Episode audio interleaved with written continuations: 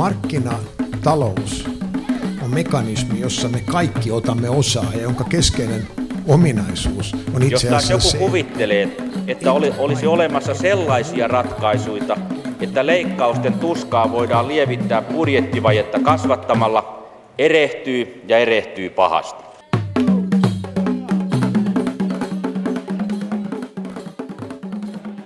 Hyvää torstaista aamupäivää, hyvät kuuntelijat, ja tervetuloa mukaan aloittamaan jälleen ihan uutta lähetysvuotta, mikä maksaa ohjelman seurassa. Tästä alkaa ohjelman viides vuosi.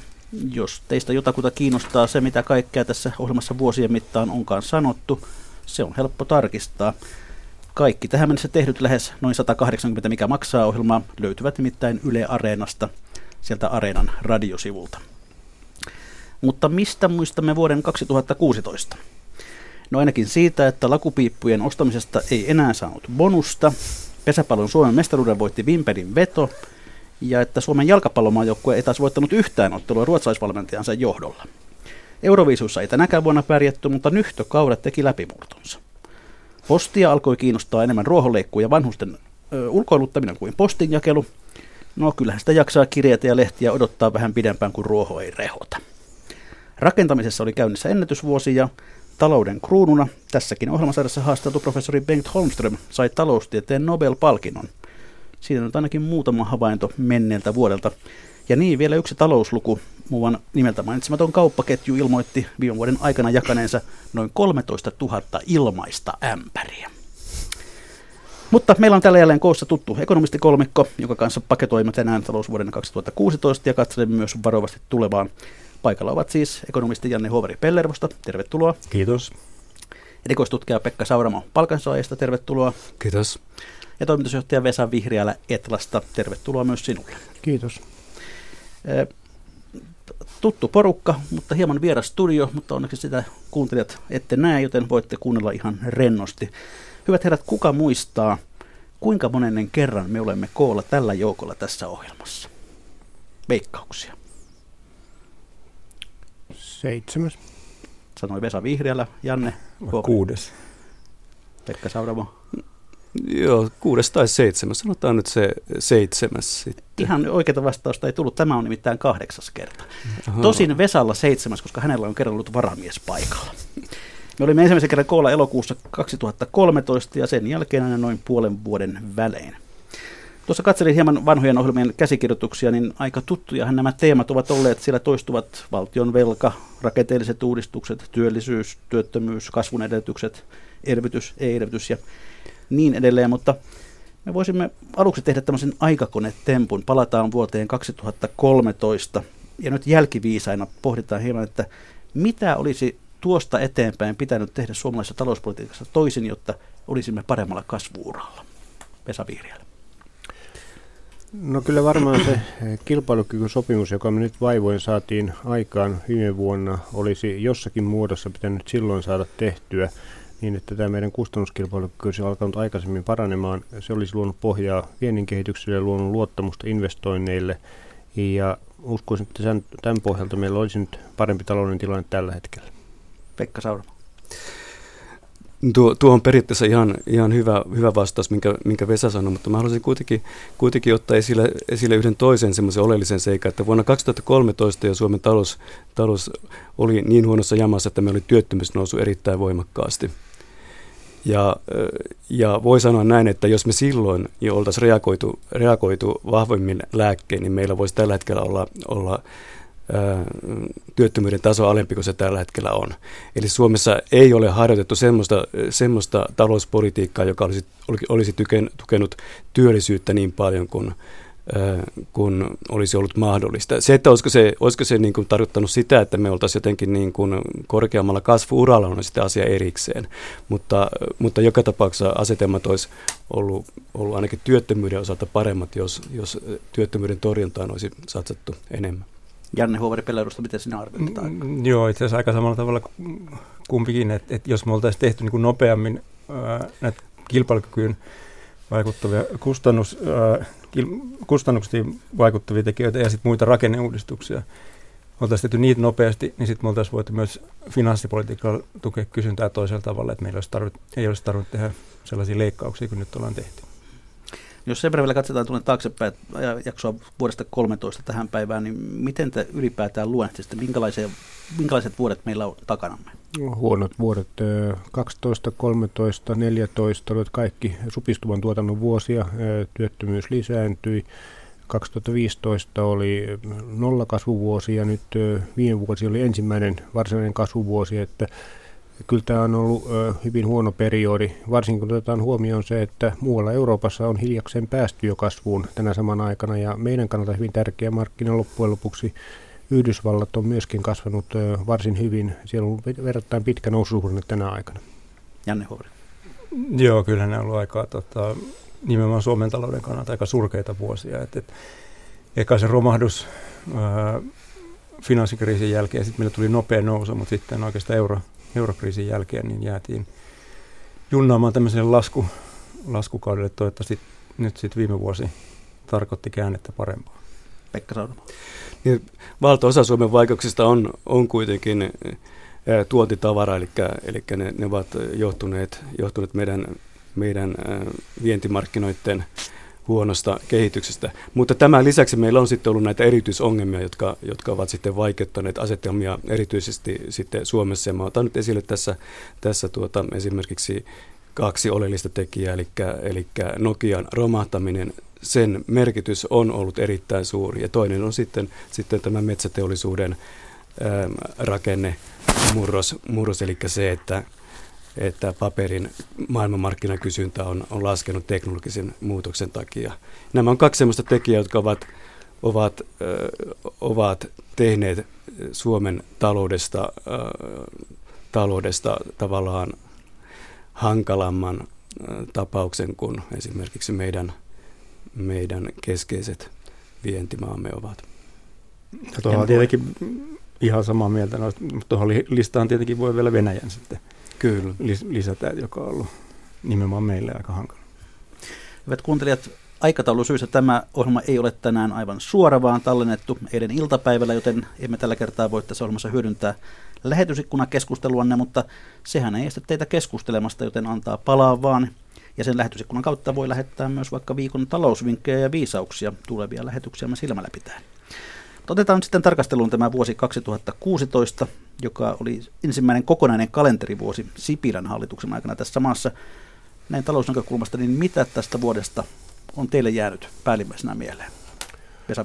No jos Suomea ajattelee, niin kyllä se tärkein asia on juuri tämä, että talous ensimmäisen kerran pitkään aikaa moneen vuoteen on kasvussa, jopa tuommoista puolen, puolentoista prosentin vauhtia, joka on enemmän kuin esimerkiksi alkusyksystä useimmat ennustajat arvioivat.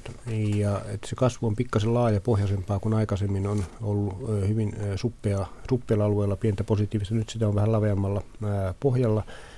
Ja toinen asia sitten on tämä kansainvälinen kehitys, joka on vaikka se ei ole välittömästi meihin vaikuttanut tavattoman paljon, mutta siellä on ollut kaksi hyvin merkittävää ilmiötä, tapahtumaa Brexit-äänestys Britanniassa ja sitten Trumpin valinta Yhdysvaltain presidentiksi.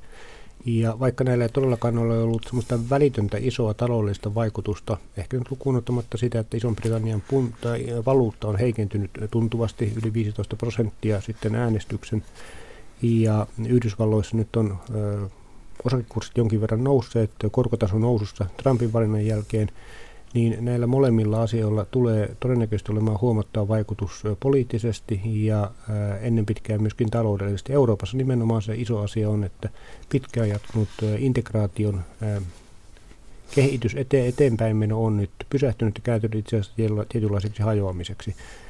EU on laajentunut tähän saakka 6-28 maahan. Se on syventynyt, on tullut sisämarkkinoita, Schengeniä, ihmisten liikkuvuutta helpottamaan osalle jäsenmaita. Euroalue on vähän ryhty rakentamaan pankkiunionia. Ja nyt ensimmäisen kerran yksi maa, itse asiassa iso maa, eroaa unionista. Ja tämä tulee aiheuttamaan huomattavaa vaikeutta Euroopan toiminnalle. Mennään Brexitiin ja, ja Trumpiinkin hieman tarkemmin hetkisen kuluttua. Pidetään näkökulma toistaiseksi vielä täällä kotimaassa. Pekka Sauromaa, mikä sinulla on, mikä sinun vaikutelmasi on vuodesta 2016 noin pääpiirteitä?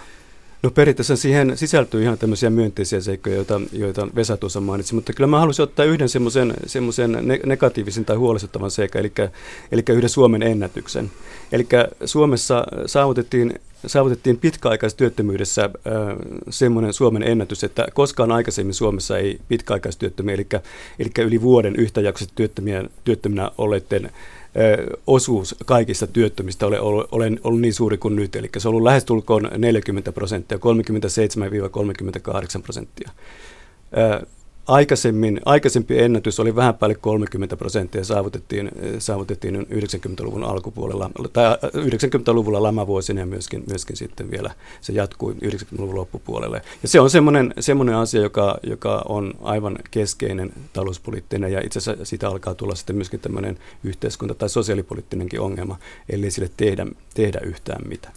Kohtuullisen siis kyseenalainen saavutus. Janne Huovari, vuosi 2016. Mm, kyllä mä jotenkin nyt kuvittelisin näkemään, että 2016 oli jonkinnäköinen niin käänteen vuosi. Et, et alkuvuosi alkoi itse asiassa aika vaisuissa tunnelmissa, että vaikka kasvu niin kuin tavallaan oli merkkejä siitä, että kasvu alkoi jo 2015, mutta alkuvuodesta näytti siltä, että maailmantalous uudestaan, kasvu hidastuu, mikä olisi tiennyt, tiennyt tota, myös meidän taloudelle heikkoa. Mutta sitten oikeastaan niin kesällä selkeästi maailmantalous lähti piristymään ja samaten Suomen talous et, ja, ja sitä myötä sitten myös teollisuustuotanto. Et meillä on loppuvuodesta teollisuustuotanto on kasvanut ihan ää, hyvää vauhtia ja, ja et, et ehkä tämä nyt niin oli 2016 katkessa tavallaan sitä finanssikriisistä alkanut kehitys ja, ja parempaan suuntaan ja toivotaan, että, että se nyt jatkuu. Niin olemmeko tästä yksimielisiä, että, että tavallaan 2016 nyt te, siinä tapahtui käänne ja nyt ollaan menossa parempaan suuntaan? Pekka Saruma. Kyllä, mä olen samaa mieltä, että kyllä, kyllä me voidaan luonnehtia tätä asetelmaa sillä tavalla, että, että käänne parempaan on tapahtunut, vaikka on sitten näitä ongelmia, jonka, jo, jo, jonka otin jo tuossa esille. Samaa mieltä. No, jos vähän puretaan sitä, että mikä tämän käänteen on saanut aikaa, Jane tuossa sitä vähän pohjusti, mutta minkälaisista asioista se, se rakentuu? Ja. No jos katsoo sitä ihan kysynnän rakennetta, niin kyllä se edelleen on vahvasti kotimarkkinavetoista, että meidän vienti ei edelleenkään ole lähtenyt mihinkään ihmeelliseen nousuun. Itse asiassa nettoviennin kontribuutio BKT näyttäisi olleen viime vuonna edelleen negatiivinen. Me tietysti tiedä ihan tarkkaan mitä se oli, mutta siltä se näyttää. Ja äh, tämä kasvu, mikä on syntynyt, niin se on tullut lähinnä äh, rakentamisesta, palveluista, äh, kaupasta, tämän tyyppisistä asioista. Ja nyt sitten jossain määrin myöskin on merkkejä viennin, viennin kohentumisesta ja to, toki on tuotannollisia investointeja myöskin alettu tekemään. Mutta että tämä on tavallaan perustunut siihen, että meillä on hyvin alhainen korkotaso ja itse asiassa finanssipolitiikka on ollut joko neutraalia tai lievästi elvyttävää loppujen lopuksi kaiken kaikkiaan. Ja äh, ehkä sitten jossain määrin on äh, syntynyt luottamusta tämän äh, kilpailukykysopimuksen syntymisen jälkeen siihen, että toimintaympäristö jatkossa on vahvempi. Tämä saattaa olla sellainen tekijä, joka jossain määrin investointeja vahvistunut. Joka tapauksessa tietysti rakentamisinvestointeja, maaraken, maa- ja vesirakennusta on lisännyt ne hallituksen käynnistämät toimet, mutta niiden kokonaisvaikutus on, on aika marginaalinen. Pekka Sauru. Niin kyllä mä korostaisin sen alaisen korkotason merkitystä tässä, että, että se on ollut semmoinen keskeinen syy, joka on, on sitten tukenut, äh, tukenut kotimaista kysyntää. Niin me itse asiassa elämme jopa miinuskoron aikaa. Miten se vaikuttaa talouteen? Janne Huovari. Äh, no toki se äh, tekee investointikustannukset äh, halvaksi. Ja ehkä se nyt jossain määrin rupeaa näkymään, tämä on näkynyt asuntomarkkinoilla että, että, tota, ja sitä myötä rakentamisessa. Mutta mut ehkä se on enemmänkin ollut niinku indikaatio siitä, että meillä on mennyt taloudessa varsin vaisusti. Et, et, tota, et nythän se sitten, jos tunnelmat näyttää vähän paremmilta ja, ja sekä yritykset että kotitaloudet uskaltavat taas investoida, niin, niin alhainen, alhainen korkotaso antaa sitten myös siihen mahdollisuuksia. Eikö tällainen miinuskorkotilanne, tämä on todella poikkeuksellinen taloushistoriassa. Kuinka kauan tämä vielä jatkuu? No Euroopassa varmaan jonkin aikaa, mutta Yhdysvalloissahan korkojen nousu on jo alkanut ja jos nyt käy niin kuin tällä hetkellä näyttää, että uusi hallinto tulee elvyttämään finanssipolitiikkaa tai keventämään finanssipolitiikkaa eri tavoin, niin sen seurauksena luultavasti korkotaso nousee nopeammin kuin tähän asti on ajateltu. Ja jollain aikajänteellä se rupeaa vaikuttamaan tietysti muihinkin maihin ja mä luulen, että EKPkin jossakin vaiheessa eri siirtyy sitten korkojen lievään nostoon, mutta en näe sitä nyt lähimmän vuoden aikana isona kysymyksenä. No, ainakin tuolla Varsinais-Suomessa on mennyt jo lujaa siellä Mairin telakka ja uuden autotehdas palkkaavat jatkuvasti lisää väkeä ja tilauskirjat ovat, ovat täynnä. Onko se nyt sitten vähän näin, että suomalaiset osaavat tehdä, mutta kun joku muu kuin suomalainen tulee johtamaan ja myymään, niin sitten, sitten se tavara lähtee maailmalle liikkeelle? Kuka haluaa vastata? Nyt tekisi mieli väittää, että me ollaan, me ollaan tässä tosiaan viimeisen kolmen vuoden aikana me ollaan kinastettu aika paljon tästä hintakilpailukyvystä ja kustannuskilpailukyvystä. Ja mielestäni se, tämä esimerkiksi se esimerkki, minkä, minkä otit esille, niin se kuvastaa juuri sitä, että, että välttämättä, välttämättä kysymys ei ole, ei ole eh, kustannuskilpailukyvyn puutteesta, jos asiat menevät huonosti, vaan kysymys voi olla sitten ihan, ihan tämmöisestä osaamisesta. No ei tätä kannata varmaan mennä jatkuvaa keskustelua käydä uudestaan tästä asiasta, mutta uskoisin kuitenkin niin, että se näkymä, että meillä kustannustaso pysyy maltillisena, nyt sitä alennetaan jonkin verran ensi tämän, tämän vuoden alusta tämän kilpailukysymyksen myötä, ja sitten pyritään maltilliseen palkkakehitykseen ja työmarkkinoiden joustavuutta jonkin verran ainakin lisäämään, niin mä uskon, että se myös vaikuttaa siihen niihin sijoittumispäätöksiin, mitä ää, tuotantoa Suomessa halutaan, ää, sijoittajat haluavat täällä, täällä laajentaa. Ja kuinka kiinnostava tämä on investointipaikkana. Tässä mielessä ää, en usko, että se on ihan tyhjä asia. Mutta toki sitten on muita asioita, jotka vaikuttavat paljon siihen, että on minkälaisia omistajia, minkälaisia innovaattoreita on, miten voidaan tämä riskirahoitus uusiin asioihin saada toimimaan ja näin poispäin. No, jos viime vuotta vielä katsoo, niin yksi sellainen menestyjä Suomessa taloudellisesti olivat pikavippifirmat. Mitä se teille kertoo, että ne ovat tehneet aivan tavattoman hyvää jälkeä?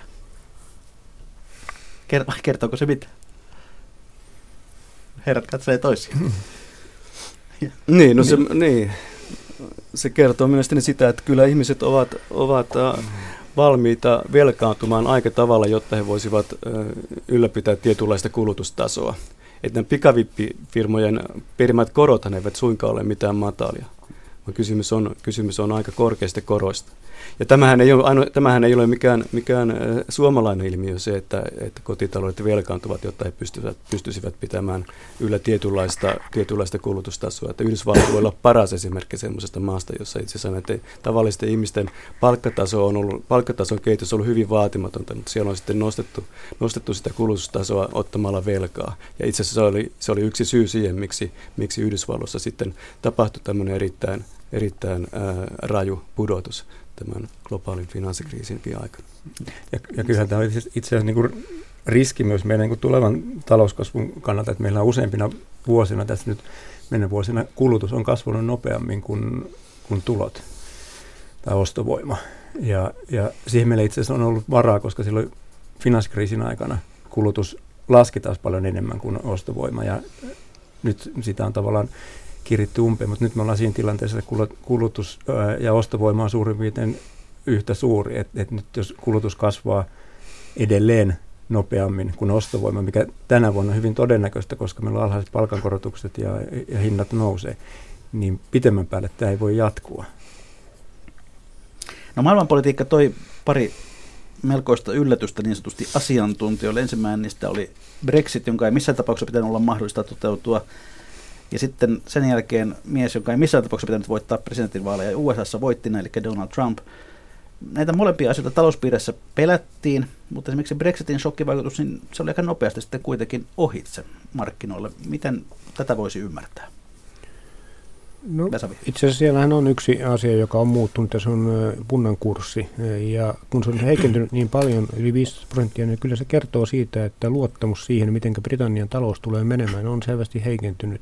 Mutta näitä lyhyen aikavälin vaikutuksia ei ole ollut niin paljon kuin useat ekonomistit arvioivat, ja esimerkiksi monet veikkasivat jopa taantumaa viimeistään tässä 2017 alussa Britannian. Sitä ei ole tullut. Ja varmaan yksi syy on se, että ää, ei ole vielä ihan selvää, että mitä tästä koko prosessista tulee.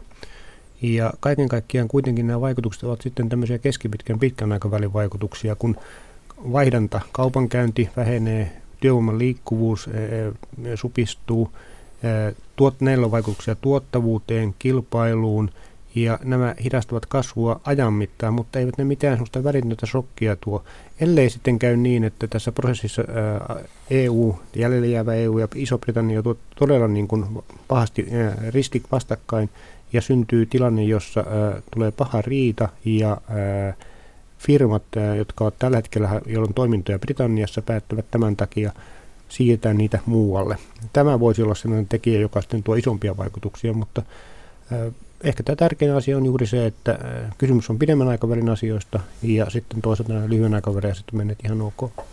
Niin, to, niin tosiaan, tosiaan tota, toukokuussa ennen sitä Brexit-äänestöä Britannian valtiovarainministeri teki semmoisen, semmoisen laskelman tai ennusteen, jonka perusteella se, se Brexitin toteutuminen johtaisi erittäin nopeasti taantumaan, taantumaan Britannissa. Ja siihen liittyy sitten siihen ennusteeseen semmoinen kotitalouksien luottamuksen romahtaminen. Mutta sitä ei ole tapahtunut. Ja tällä hetkellä, tällä hetkellä Britanniassa näitä ennusteita reivataan, reivataan ylöspäin. Ja sehän, sehän voi osoittaa sen, että, että kotitalouksen mielestä se Brexit ei olekaan maailmanloppu.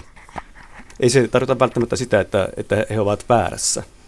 Janne Huovari. Joo, kyllähän tämä niin kuin, tavallaan Brexit, me, me niin kuin vielä tiedetä, mitä ne konkreettiset vaikutukset tulee olemaan, että, että miten Britannia ja EU järjestävät taloussuhteensa tulevaisuudessa. Ja mikä tulee olemaan, niin kuin ennen kaikkea mun mielestä niin kuin Suomen kannalta on tärkeää tässä, että mikä, mikä tulee olemaan sitten niin EU-kehitys tästä eteenpäin. Että kyllä mä luulen, että jos katsotaan 10-20 vuotta eteenpäin, niin EU on erinäköinen kuin jos se olisi ollut, jos Brexit ei olisi tullut. Mutta ei me tiedetä yhtään, että, että miten se on eri tavalla, mutta kyllä se tulee muuttamaan sitä mm, kehitystä. Jos ajattelee niin kuin EUn ja euroalueen suhdetta, että et ennen Brexit-päätöstä noin 30 prosenttia euroalueen, ei kun, anteeksi, EUn taloudesta oli euroalueen ulkopuolella. Nyt siellä on enää vähän reilu 10 prosenttia. No, näyttää siltä, että ainakin julkisesti Britanniassa tuo keskustelu vaikuttaa siltä, että, että Britannia pyrkii niin sanotusti poimimaan rusinat pullassa tässä neuvostelussa EUn kanssa. Onko se mahdollista? En usko. Tässä on hyvin tärkeä näkökohta muun EUn puolella – se, että vasta velvoitteiden ja etujen täytyy olla jollakin tavalla balanssissa. Ei voi syntyä sellaista tilannetta, että Britannia jäämällä pois yhteisten velvoitteiden piiristä saisi jotakin etua siitä, vaan nämä täytyy olla jollakin tavalla yhteismitallisia. Ja tämä on yksi tekijä, mikä estää tämän rusinoiden pullasta poimimisen. Toinen asia sitten on, että Britannia itse asiassa haluaa jotakin tärkeitä asioita, jotka ovat täysin ristiriidassa sisämarkkinoiden, yhteisten sisämarkkinoiden kanssa. Toisin sanoen he haluavat asettaa rajoituksia työvoiman liikkuvuudelle, mikä on tämän neljän vapauden kanssa ristiriidassa. Toiseksi he haluavat välttää sitä, että Euroopan tuomioistuin, EU-tuomioistuin olisi viimekätinen taho, joka arvioisi yhteisen lainsäädännön voimassaoloa. Ja ilman tätä on vaikea ajatella, että meillä on sisämarkkinatoimintaa. Niin Brexitin suhteen varmaan tässä vaiheessa voi todeta tämän legendaarisen edesmenneen toimittajakollegan tapaan, että nähtäväksi jää. Pari sanaa sitten Donald Trumpista. Osakemarkkinoiden pelättiin suorastaan romahtavan tai ainakin putoavan merkittävästi, jos vain hänet valittaisi, ja sitten ne alkoivatkin yhtäkkiä nousta. Onko maailma tullut hulluksi vai, vai eikö sitä enää niin kuin voi ennakoida vai olemmeko me taloutta seuraavat ihmiset koko ajan täysin kuutamolla. Miten te selitätte tätä, että, että kävikin näin päin Trumpin tultua valittua? Juanne Huori. Äh, no kyllä niin kuin, tavallaan pörssikursseissa että olivat varmasti huonoja ennusteita, niin sitä ennen ajateltiin, että, että, että tota, pörssikurssit tästä romahtaa. Koska ainakin se niin kuin, lyhyen aikavälin talouspolitiikka, mitä Trump lupasi toteuttaa, niin ilmiselvästi hyödyttää yrityksiä ja, ja, ja, ja rikkaita amerikkalaisia. Et siinä mielessä se on ymmärrettävää, että osakekurssit nousi. Se, mitä sit Trump tuo Yhdysvaltojen talouteen ja maailmantalouteen, niin, niin kyllähän se ennuste on niin kuin hyvin epävarma. Et ennusteskaala on poikkeuksellisen suuri tässä tapauksessa. Ja niin kuin pahiskenaario on sivilisaation tuho ja toisessa, että mennään yli 5 prosentin PKT-kasvuun, niin, niin äh, vaikea vielä näillä tiedot, että mitä tulee tapahtumaan. Että, että toisaalta veronalennukset, julkisten investointien lisääminen ja toinen, toisen taas sitten tota, mm, kauppasodan mahdollisuus ja, ja, ja ylipäätään niin kuin yhdysvaltalaisen poliittisen järjestelmän ja sääntöjen tavallaan niin kuin kunnioittamisen rakoileminen, niin, niin hyvin vaikea sanoa, mitä, mitä tulee tapahtumaan. No, on siis hankalaa. Mitä se vaikuttaa talouteen ja odotuksiin? Pekka Saura. No sehän voi tietysti vaikuttaa, vaikuttaa sen, silläkin tavalla, että sitten osoittautuu, että, että tämmöinen optimismi, mikä, mikä liittyy Trumpiin, niin se on, se on katteetonta ja se sitten näkyy, näkyy sitten myöskin kokonaistaloudellisessa kehityksessä suhteellisen pian. Et joiltakin osinhan Trumpin näitä talouspoliittisia, talouspoliittisia linjauksia pystyy vertaamaan presidentti Reaganin linjauksiin. Reaganillakin keskeistä roolia näytti verohelpotuksien antaminen huippurikkaille menojen, julkisten menojen kasvattaminen armeijaa vahvistamalla ja sitten rahoitusmarkkinoiden säännöstelyn purkaminen. Nämä esimerkiksi ovat sellaisia teemoja, jotka, jotka, jotka yhdistää Trumpia ja Reagania. Ja se Reaganin projekti päättyi tosi huonosti, että siellä, siellähän Yhdysvalloissahan kasvu, kasvu ö, taittui, tuloerot kasvoivat voimakkaasti ja julkinen, julkinen alijäämä sitten sen sijaan, että se olisi supistunut niin kuin Reikan, Reikan toivoi, niin sen, se sitten, ää, sitten laajeni sillä seurauksella, että, että Clintonin, Clintonin, ää, Clinton sai aika, aika huonon perinnön sitten, kun, kun hän aloitti oman kautensa. Vesa Vihreällä, minkälainen Trumpin talouspolitiikka voisi edesauttaa Suomea? No lyhyellä aikavälillä itse asiassa semmoinen, mikä on putkessa, niin luultavasti tukee meitä, jos nyt käy niin, että siellä tulee merkittävä finanssipolitiikan elvytys ja ää, samanaikaisesti kuitenkin näyttää siltä, että taloudessa on, ää, ollaan melkein täystyöllisyydessä, niin ää, kyllä se silloin merkitsee sitä, että korkotaso tulee nopeasti nousemaan ja nämä kaksi yhdessä vahvistaa dollaria. Yhdysvaltain kysyntä ensinnäkin lisääntyy, dollari vahvistuu – Tämä merkitsee sitä, että meidänkin tuotannolla on lisää markkinoita ja toisaalta meidän tuotannon kilpailukyky suhteessa amerikkalaiseen tuotantoon ja niiden maiden tuotantoon, joiden valuutta on sidottu enemmän tai vähemmän dollariin, vahvistuu. Ja täytyy muistaa, että Yhdysvallat on itse asiassa Suomelle toinen tärkeä markkina Kiinan ohella, jos katsotaan arvon lisän vientiä, ei katsota bruttovientiä. Että se on huomattavan tärkeä seikka. Mutta se pidemmän aikavälin kysymys liittyy tähän kyllä enemmän tämmöiseen poliittisluontoiseen vaikutukseen siitä, että ää, Trump aivan ilmeisesti haluaa hylätä tällaisen monenkeskeisen yhteistyöhön perustuvan toimintatavan, olkoon kysymys ulkopolitiikasta, talouspolitiikasta, ää, ympäristöpolitiikasta, mistä tahansa. Ja puhutaan siitä, että Amerikka ensin. Ja Tämä on monessa asiassa huono juttu, koska ilman tällaista yhteistä toimintaa ei saada hyviä ratkaisuja aikaiseksi. Ja erityisesti tämmöinen yhteisen toiminnan ja sääntöjen kunnioittaminen ö, on tärkeää pienelle maalle. Ja sen takia täytyy olla kyllä noin keskipitkällä pitkällä aikavälillä varsin huolissaan siitä, mitä seuraa. Hyvät kuuntelijat, kuuntelette ohjelmaa Mikä maksaa, jossa vieraina tuttu ekonomisti kolmikko Janne Huovari Pellervosta Pekka Sauramo palkansaajista ja äsken ääressä ollut toimitusjohtaja Vesa Vihriälä Etlasta. Tähän saman aikaan, kun kuuntelette tätä ohjelmaa, hyvät kuulijat, niin elinkeinoelämän tutkimuslaitos, eli Etla, julkaisee arviotansa hallituksen talouspolitiikasta. Ja tämä ohjelma on itse asiassa tallenne juuri sen vuoksi, että toimitusjohtaja Vesa Vihriälä ei ainakaan vielä osaa olla kahdessa paikassa yhtä aikaa. Olemme siis hyvin tuoreiden arvioiden äärellä. Mitä te sillä Etlassa nyt olette, miten te olette nähneet tämän Sipilän hallituksen talouspoliittisen linjan? Mit, miten menee Vesa Vihriälä?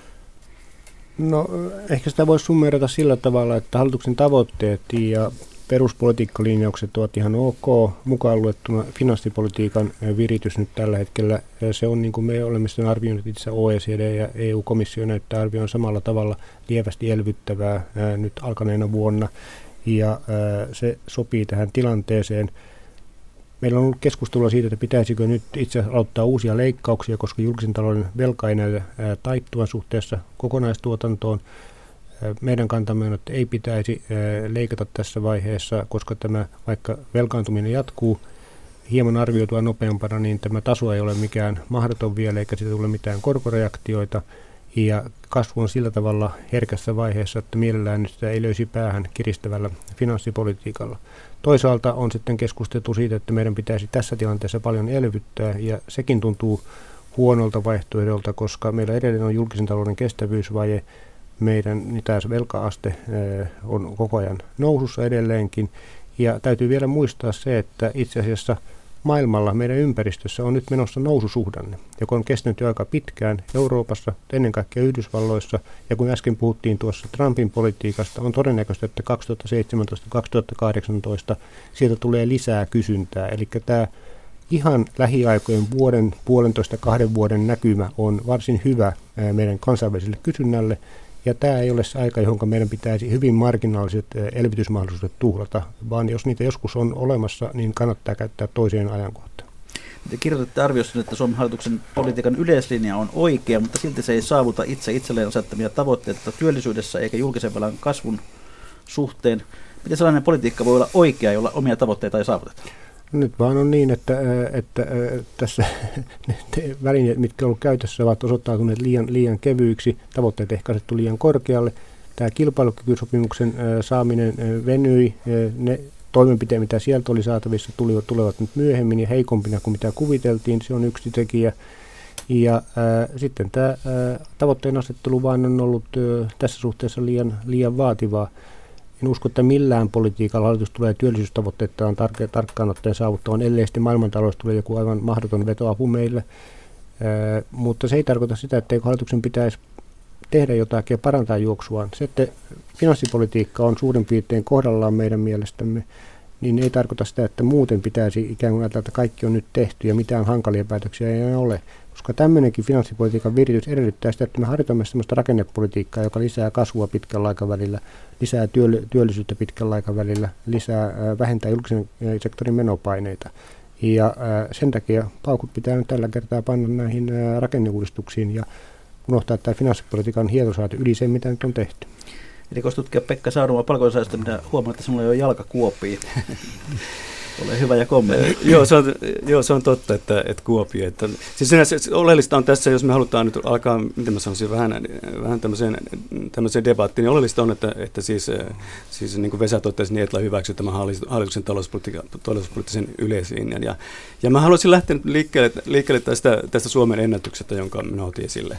Että en ymmärrä, miten, miten tota esimerkiksi voidaan olla tyytyväisiä siihen, että jos meillä, meillä työttömyyden rakenne on muuttunut, muuttunut tuota, käytännössä pahimmaksi, pahim, hankalimmaksi kuin koko, koko Suomen toisen maailmansodan, maailmansodan jälkeisen taloushistorian aikana. Että jotain, jotain on, on tehty väärin. Mun on vaikea nähdä myöskin sitä, että miten, miten esimerkiksi tota pitkäaikaistyöttömyyttä voidaan selvästi vähentää lisäämättä ö, julkisia menoja selvähkösti.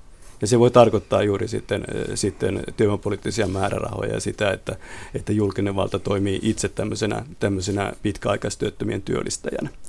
Ja ja Vesa otti esille tässä, tässä sitten nämä niin sanotut rakenteelliset uudistukset, jotka, jotka sitten mahdollisesti, mahdollisesti tuota, luo uusia työpaikkoja, ilmeisesti sitten myös, myös tuota, vähentää, vähentää pitkäaikais työttömyyttäkin. Et mä oikeastaan haluaisin, haluaisin tämän oman kommenttini tiivistä kysymykseen Vesalle, että onko, on, tarjoako nämä rakenteelliset uudistukset eräänlaisen ilmaisen lounaan, että me voidaan, me voidaan niin vähentää Suomessa pitkäaikaistyöttömyyttä jopa, jopa niin vähentämällä ää, valtion, valtion menoja esimerkiksi sillä tavalla, että me, me heikennetään työttömyysturvaa. Että onko tosiaan, onko tosiaan niin, että, että ää, tämmöistä vakavaa yhteiskuntapoliittista ongelmaa voidaan hoitaa sellaisilla rakenteellisilla ongelmilla, joita sinä äsken tuossa, rakenteellisilla toimilla, mitkä sinä, mitä sinä äsken tässä luonnostelit. Janne Huovari saa kohta puheenvuoron, mutta annetaan Vesa Vihreälän vastata tähän. No kyllä sekä pitkäaikaistyöttömyyden että minkä tahansa muunkin lyhyempiaikaisen työttömyyden kannalta aivan avainkysymys, että taloudessa syntyy työpaikkoja. Me voimme aina laastarilla koettaa hetkeksi aikaa pitkäaikaistyöttömyyttä vähentää – tekemällä hei, silloin kulloinkin työttöminä oleviin erityistoimenpiteitä. Niitä tarvitaan joka tapauksessa. Osa ihmisistä on semmoisessa tilanteessa, että he eivät työllisty tavallaan normaalille työmarkkinoille. Minusta tämä on, Pekka on siinä oikeassa, että siinä tarvitaan erityistoimenpiteitä. Mutta että nämä toimenpiteet valuvat, valuvat, valuvat täysin hiekkaan, ellei meidän talouskehitys ole sellainen, että se luo uusia työpaikkoja, jonne sitten ihmiset sekä tullessaan työvoimaan että sitten työttömyydestä työllistyessään ensiksi johonkin vähän huonompi palkkaiseen työhön pääsevät uudelleen kiinni. Ja tämän takia on olennaisen tärkeää, että me saamme talouskasvua aikaiseksi, me saamme työllisyyden lisääntymistä aikaiseksi ja siihen tarvitaan näitä työmarkkinoita koskevia rakenneuudistuksia, siihen tarvitaan hyödykemarkkinoita rakenneuudistuksia, siihen tarvitaan politiikkaa, joka luo uutta kasvuyrittäjyyttä Suomeen. Janne Huovari, miten sinä arvioit tätä Etlan mm-hmm. ulostuloa? No itse asiassa aika niin kuin samaa mieltä äh, finanssipolitiikan yleispirityksestä, että et, et jatketaan niin kuin samalla, samalla linjalla, että meillä on tulossa äh, leikkauksia, äh, mutta niitä ei pidä, pidä tota, nyt lisätä. Et, et me, tavallaan tämä maailmantalouden piristyminen antaa meille nyt lisäaikaa tehdä niitä rakenneuudistuksia ja, ja semmoisen niin pitkäaikaisiin menojen kasvun, menojen kasvun hillintään tähtääviin toimii. Et meillä on, ei ole niin kuin, mitään akuuttia hätää, meillä on aikaa valmistella hyviä uudistuksia. Ja, ja nyt ei niin kuin, että se en, en, anteeksi, tämä vuosi on, on kuitenkin niin kuin kotimaan ö, talouden kannalta haastava nimenomaan sen takia, koska se kuluttajien ostovoima tulee heikkenemään, koska meillä on nollakorotukset ja ää, hinnat taas nousee, niin tähän ympäristöön niin lisäleikkaukset ei, ei tekisi ollenkaan hyvää. Pekka. Mä, mä ihmettelen sitä, että kun, kun Vesa toteaa, että, että tämmöinen finanssipoliittinen pieni liikkumavara, niin se pitäisi niin varata huonompiin aikoihin. Että mitkä, mitkä ihmeen huonot ajat sulla on mielessä, jos tämä ei ole, ei ole riittävän huono aika? Me tiedetään, me tiedetään, on paljon tutkimustietoa siitä, että jos me päästetään se pitkäaikaistyöttömyys pahenemaan, niin siitä on erittäin vaikea päästä, päästä eroon. Ja eri, erityisesti, erityisesti semmoinen nopea tarttuminen olisi, olisi paikalla. Ja jos, ja jos me nyt ajatellaan, että no ehkä kymmenen vuoden tai viiden vuoden kuluttua ajat ovat vielä huonommat kuin nyt, me ei voida, niin sen takia me voidaan nyt käyttää jotain semmoista liikkumavaraa, jota, joka on olemassa, niin mielestäni se on, se on, se on yksinkertaisesti eh, virheellistä talousajatteluun?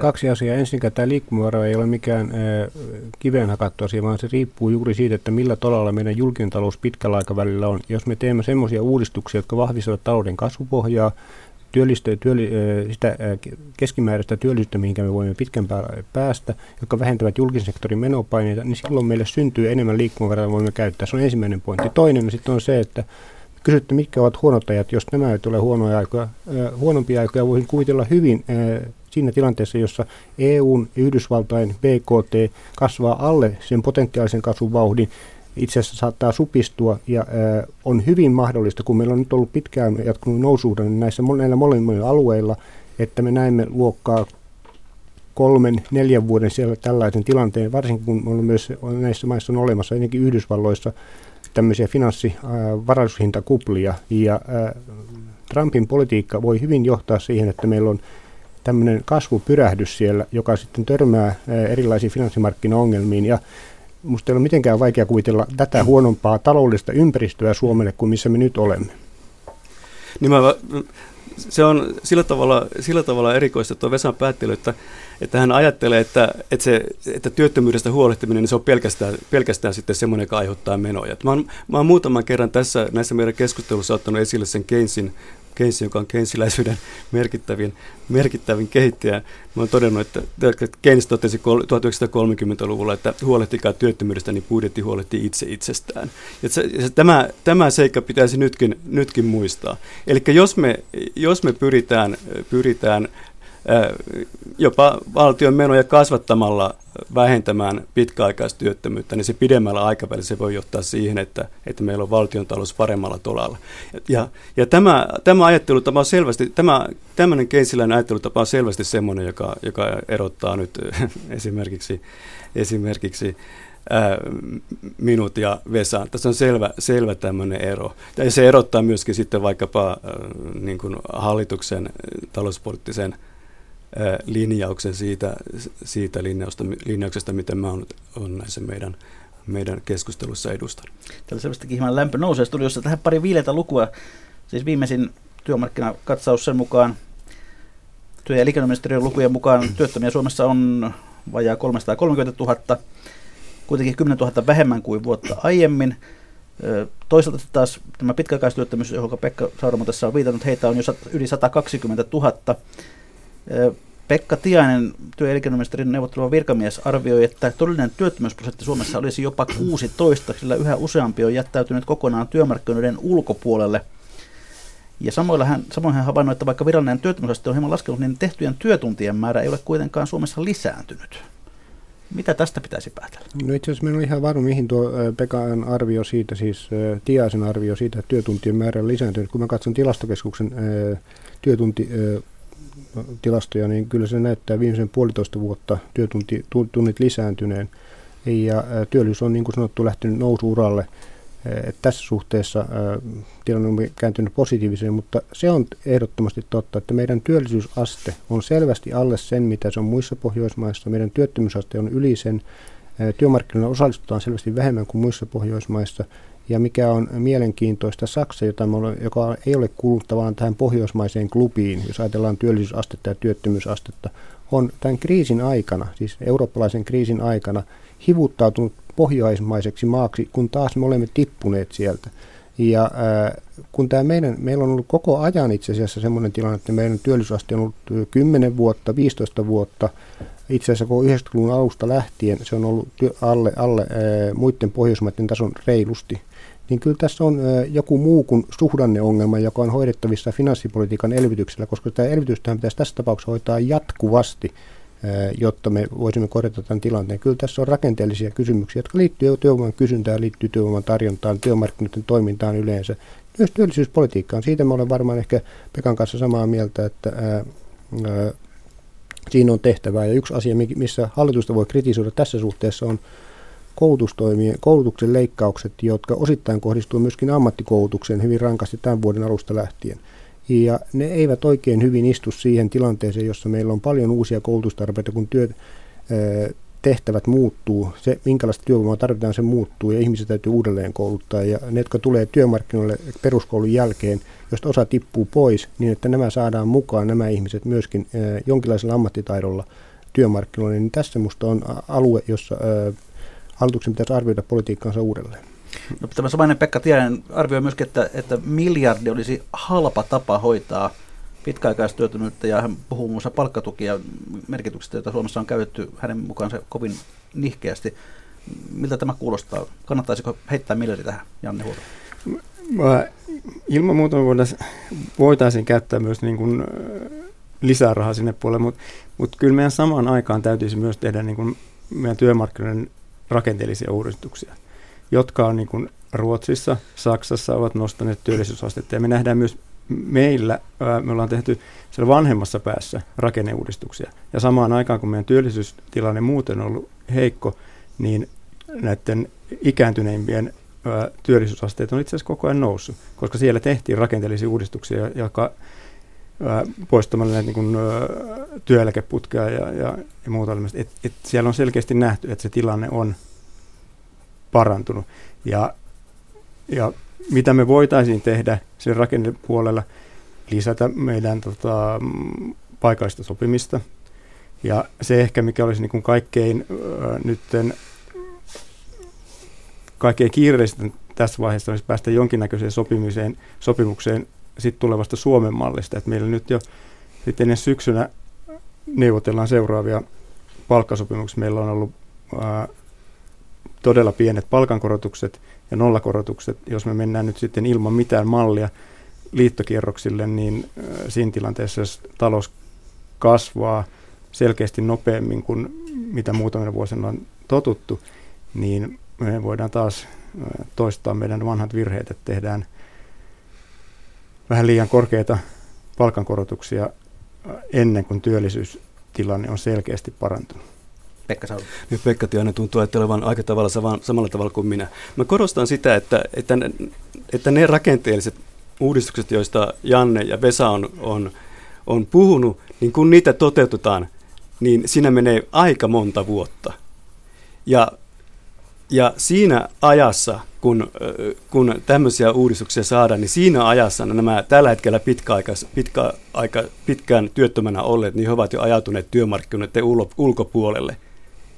Ja eli voi sanoa, että tällä tavalla näin, tässä mielessä se pitkäaikaistyöttömyysongelma on, on sitten, sitten ratkennut. Mutta se on väärä tapa hoitaa näitä asioita, varsinkin semmoisessa maailmassa, jossa, jossa me tällä hetkellä Suomessa eletään, eli meillä on, meillä on niin väestö supistumassa. Meillä pitäisi olla varaa, varaa siihen, että me toimitaan niin, että, että työkykyisiä ihmisiä syrjäytyy työmarkkinoilta. Tässä on, tässä on, tässä on perusseikka on se, että kuinka nopeasti, toimi, kuinka nopeasti tai kuinka hitaasti toimitaan.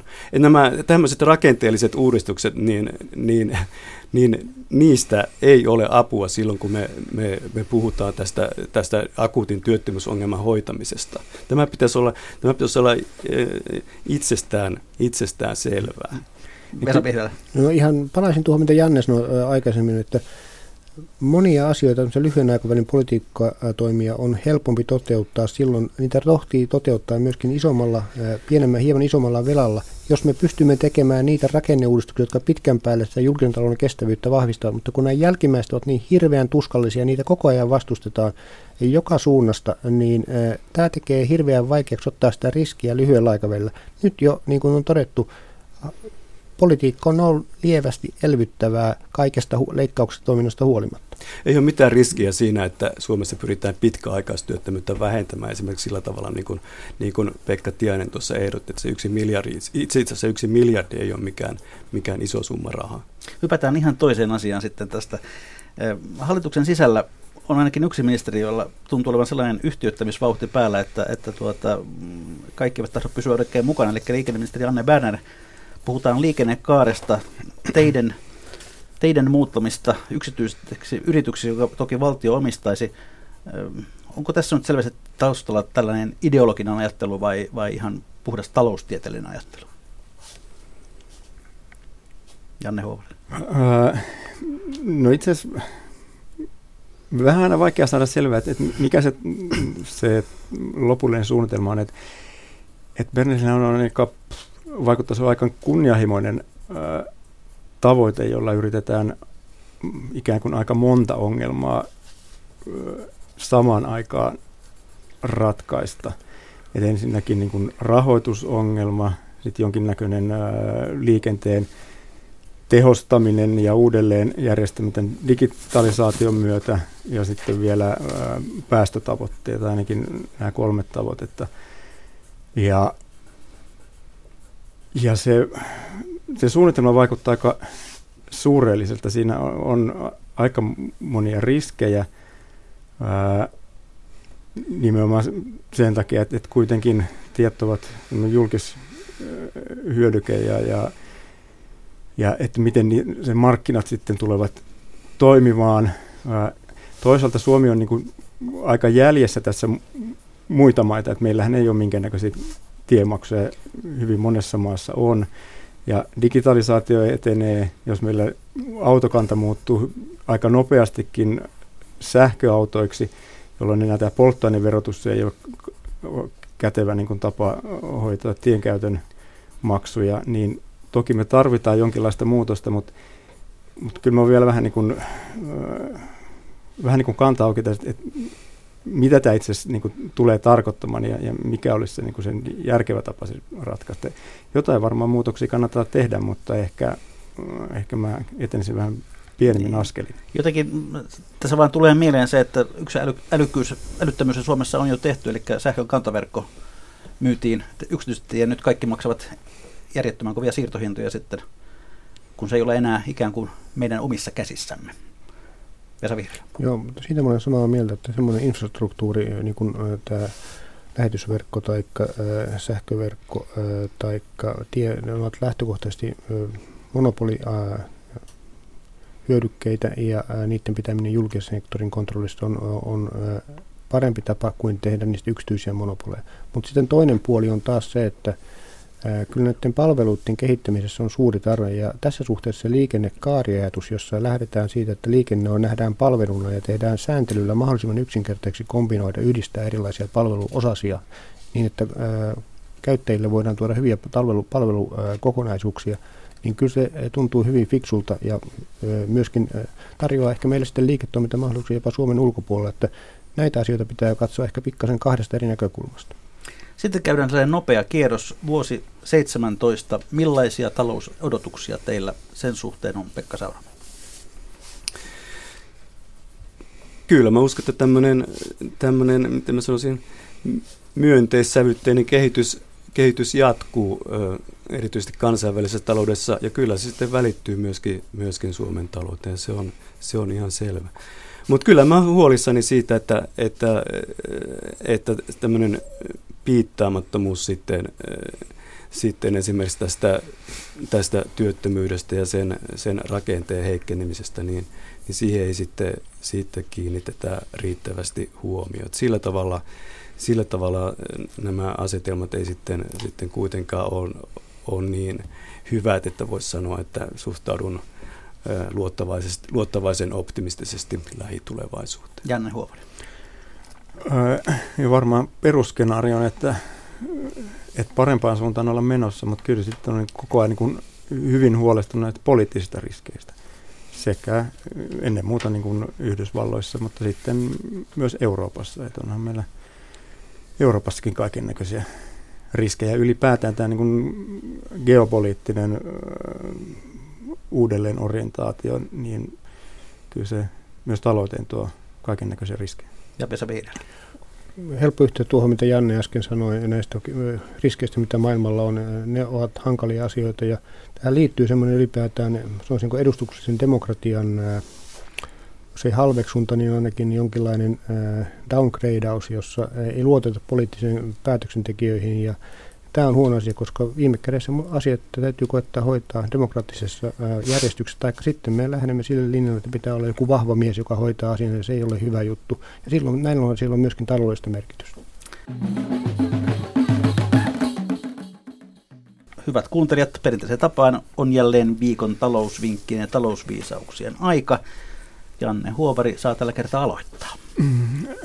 No kyllä mä aloittaisin tavallaan, kun jatkaisin tuosta samasta, että, että, että meillä on edelleenkin maailma on hyvin nopeassa murroksessa ja meidän täytyy tehdä kaiken näköisiä uudistuksia ja uudistuksilla aina voittajia ja, ja häviäjiä ja että me pystytään pitämään tämä niin kuin, talous ja politiikka kasassa ja terveenä, niin sitten meidän täytyy pitää, että, että, kaikki pysyvät tässä mukana.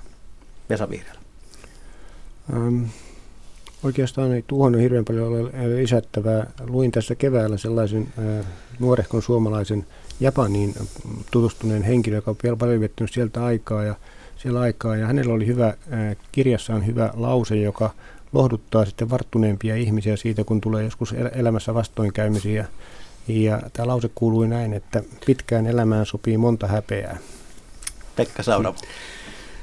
Mä en voi voi olla puuttumatta vielä tähän, tähän keskeiseen meidän väittelyasetelmaan, mikä, mikä tässä oli tähän työttömyyteen ja, ja, ja sen hoitamiseen. Että mä haluaisin korostaa, että myöskin tässä talouspoliittisessa päätöksenteossa, niin myös, myös siinä, siinä päätös olla tekemättä jotakin on, on teko.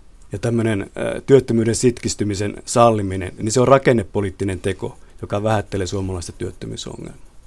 Ja hyvät kuuntelijat, lähettäkää meille omia vinkkejä ja viisauksia niitä jälleen ensi viikon lähetyksestä alkaen. Tässä vaiheessa kiitän herroja Janne Huovari, Pekka Sauramo, Vesa Vihriälä. Tapaamme jälleen varmaankin ensi elokuussa. Mutta mikä maksaa, sitä me ihmettelemme jo jälleen ensi viikolla.